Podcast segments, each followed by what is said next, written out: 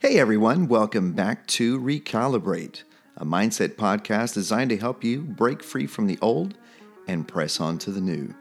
I appreciate you connecting every week to listen, to learn, and to grow. If you've enjoyed the previous series on boundaries, would you take the time to give us a five star rating and leave a positive review so that others can find us and connect as you have? In advance, I thank you for that. Today, we start a three part series on self worth. It's called The Boy That Saw a Dead Dog in the Mirror.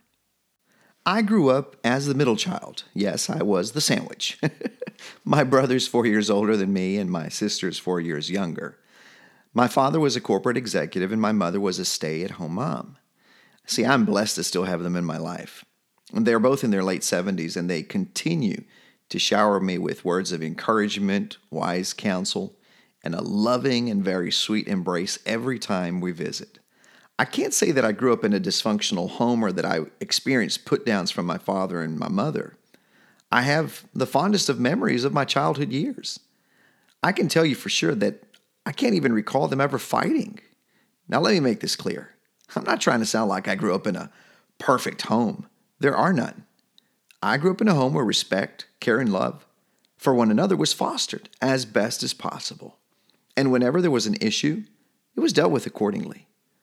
I am a father to two wonderful young men and a grandparent of a courageous five year old and a precious little three year old princess. Emulating what I have learned from my parents has always been my goal. You've probably heard people say, I'm never going to be like my father or my mother.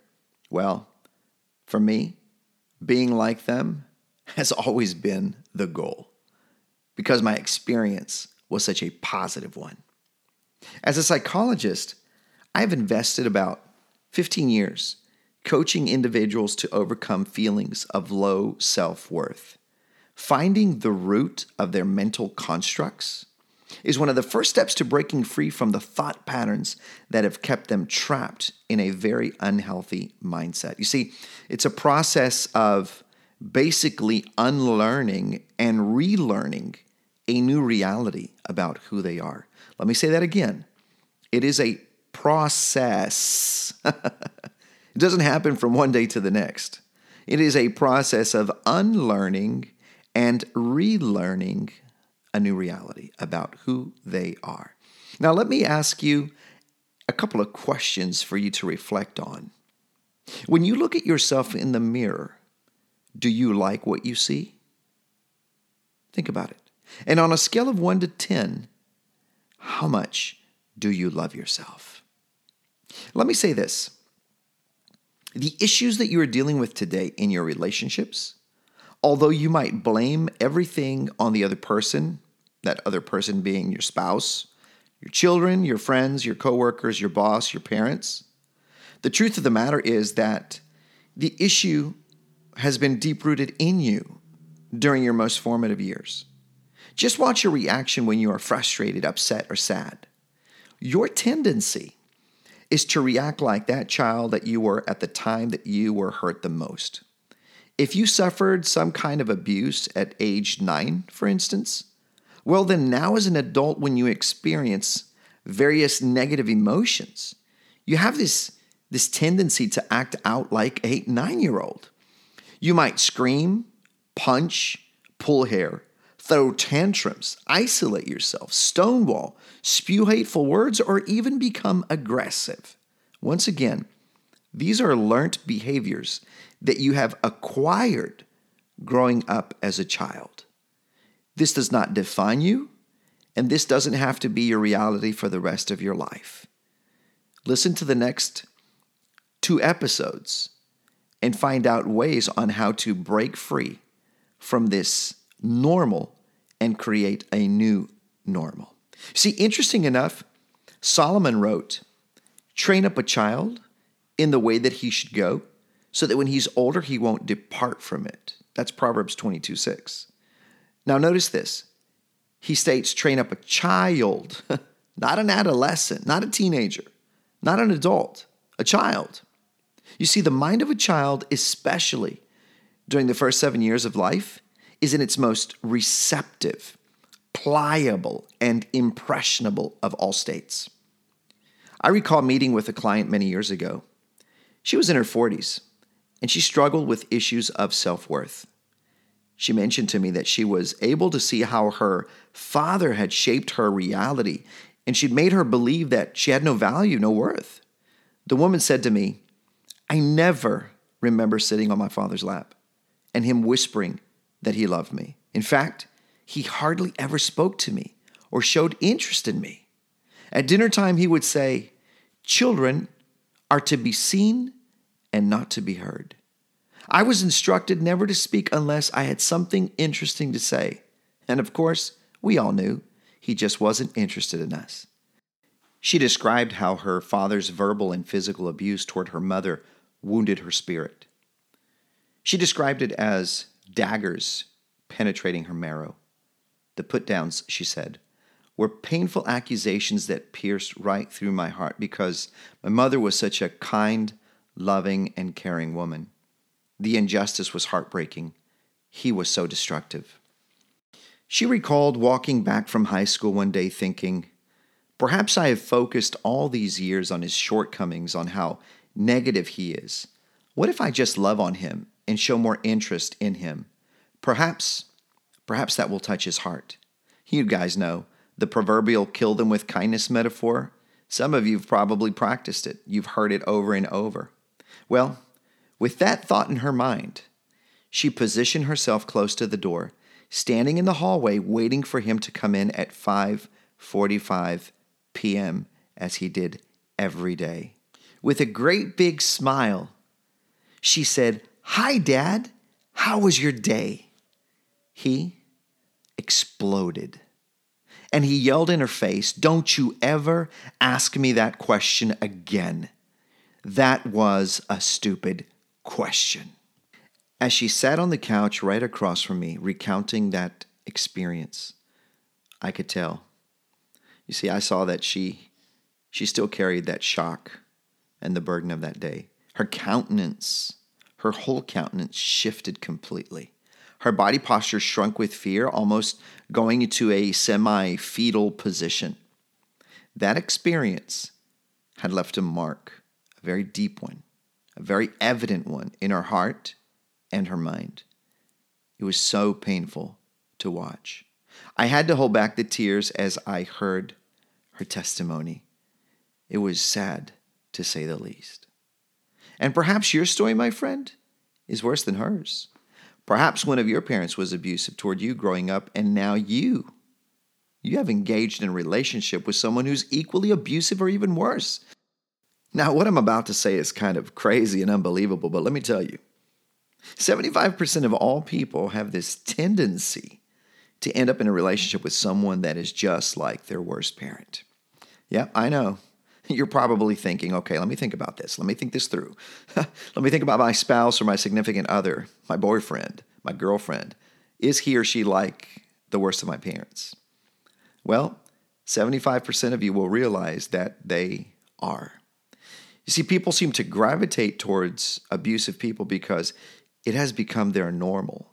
It is the language that was spoken to them growing up, it is the language that they identify with.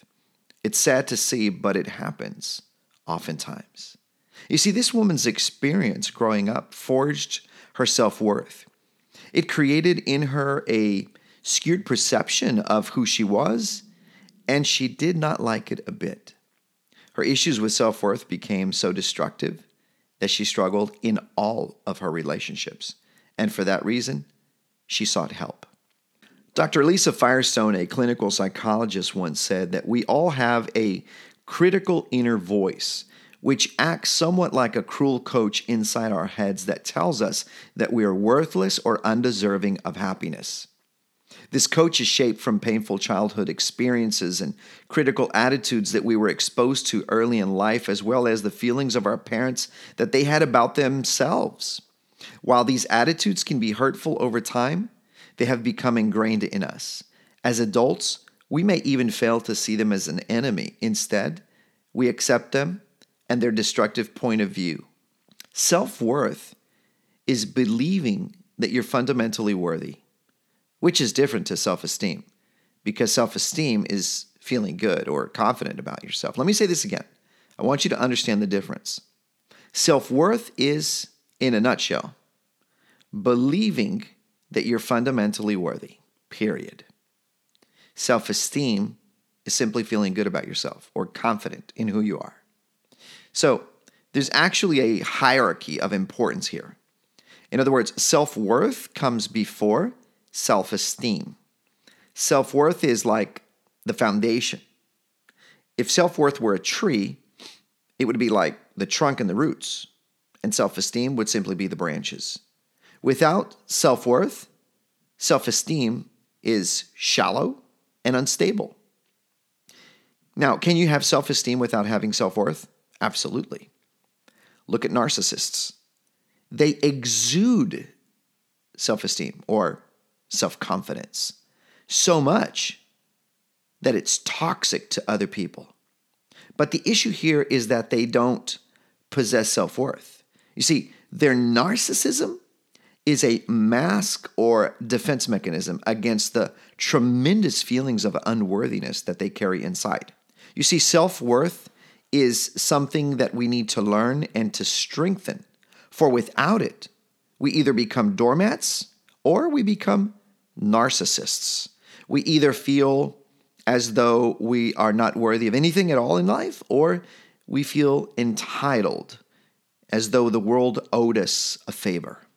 So you might be asking yourself at this point if you are struggling with self worth. Well, see if any of the following descriptors sounds like you. Do you struggle to set strong personal boundaries? Now, if you don't know what those are, if you don't know what boundaries are, go back and listen to uh, the first series that I put out on boundaries. Do you suffer from constant self doubt? Are you cynical about the value of what you do? Do you struggle to believe that anyone could really love you for who you are?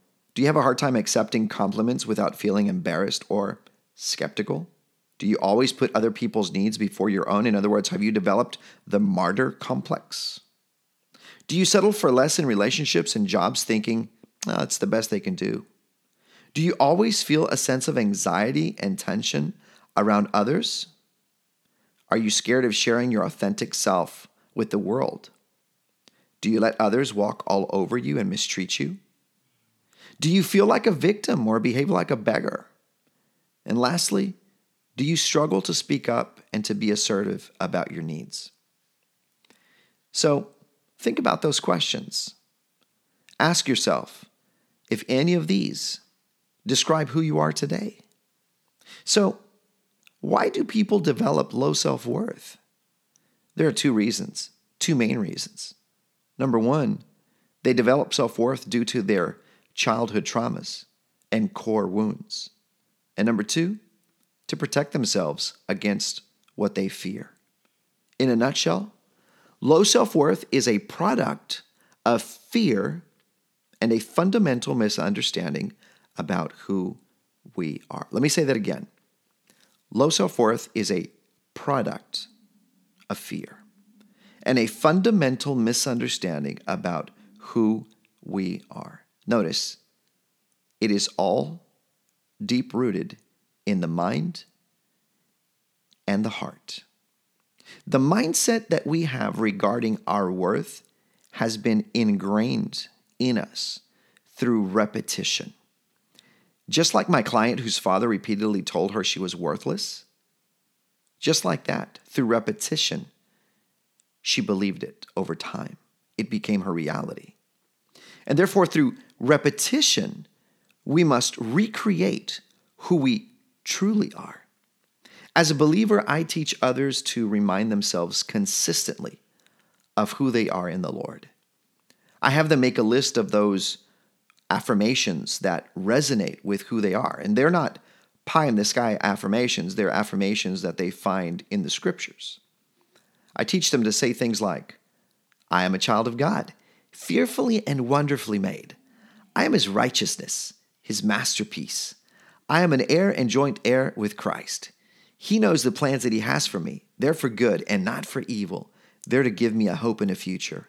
He will never leave me nor forsake me, for he loves me with an everlasting love. I am his, and he is mine. Such heartfelt affirmations have the power, now listen, the power to bring forth true transformation. But this has to be done through repetition. Dr. Caroline Leaf, in her book, Switch on Your Brain, reminds us that it takes 21 days to break a habit. And it could be a habit of a certain thought process. But she also reminds us that it takes 63 days to form a new one. In other words, if you think that by repeating these affirmations for a week is going to change your life, well, let me tell you, you're going to be totally and completely discouraged to find out that that's not the truth. You're going to have to be three things here. Now, listen, three things. You're going to have to be intentional, intentional about wanting this change, intentional enough to see yourself becoming a different person, being able to envision this in your heart. Envision it with the eyes of your spirit, not necessarily the eyes of your, your, your physical eyes. That's seeing. With the heart, you envision. I want you to be intentional enough to envision yourself becoming that person that you desire to be. That's number one, intentionality. Number two is being disciplined. You've got to be disciplined enough to, to get this started, to write out your affirmations. And number three, you have to be consistent. Consistent enough to go through one week, two weeks, three weeks, 21 days, 40 days, 50 days, 63 days of repetition to reboot, reboot the mind. The first step to breaking free from low self worth is being able to identify whether or not this is your struggle. Go to the show notes and review the low self worth descriptors and evaluate yourself. Now, be honest. Keep in mind that you can only work with the truth and not with a lie.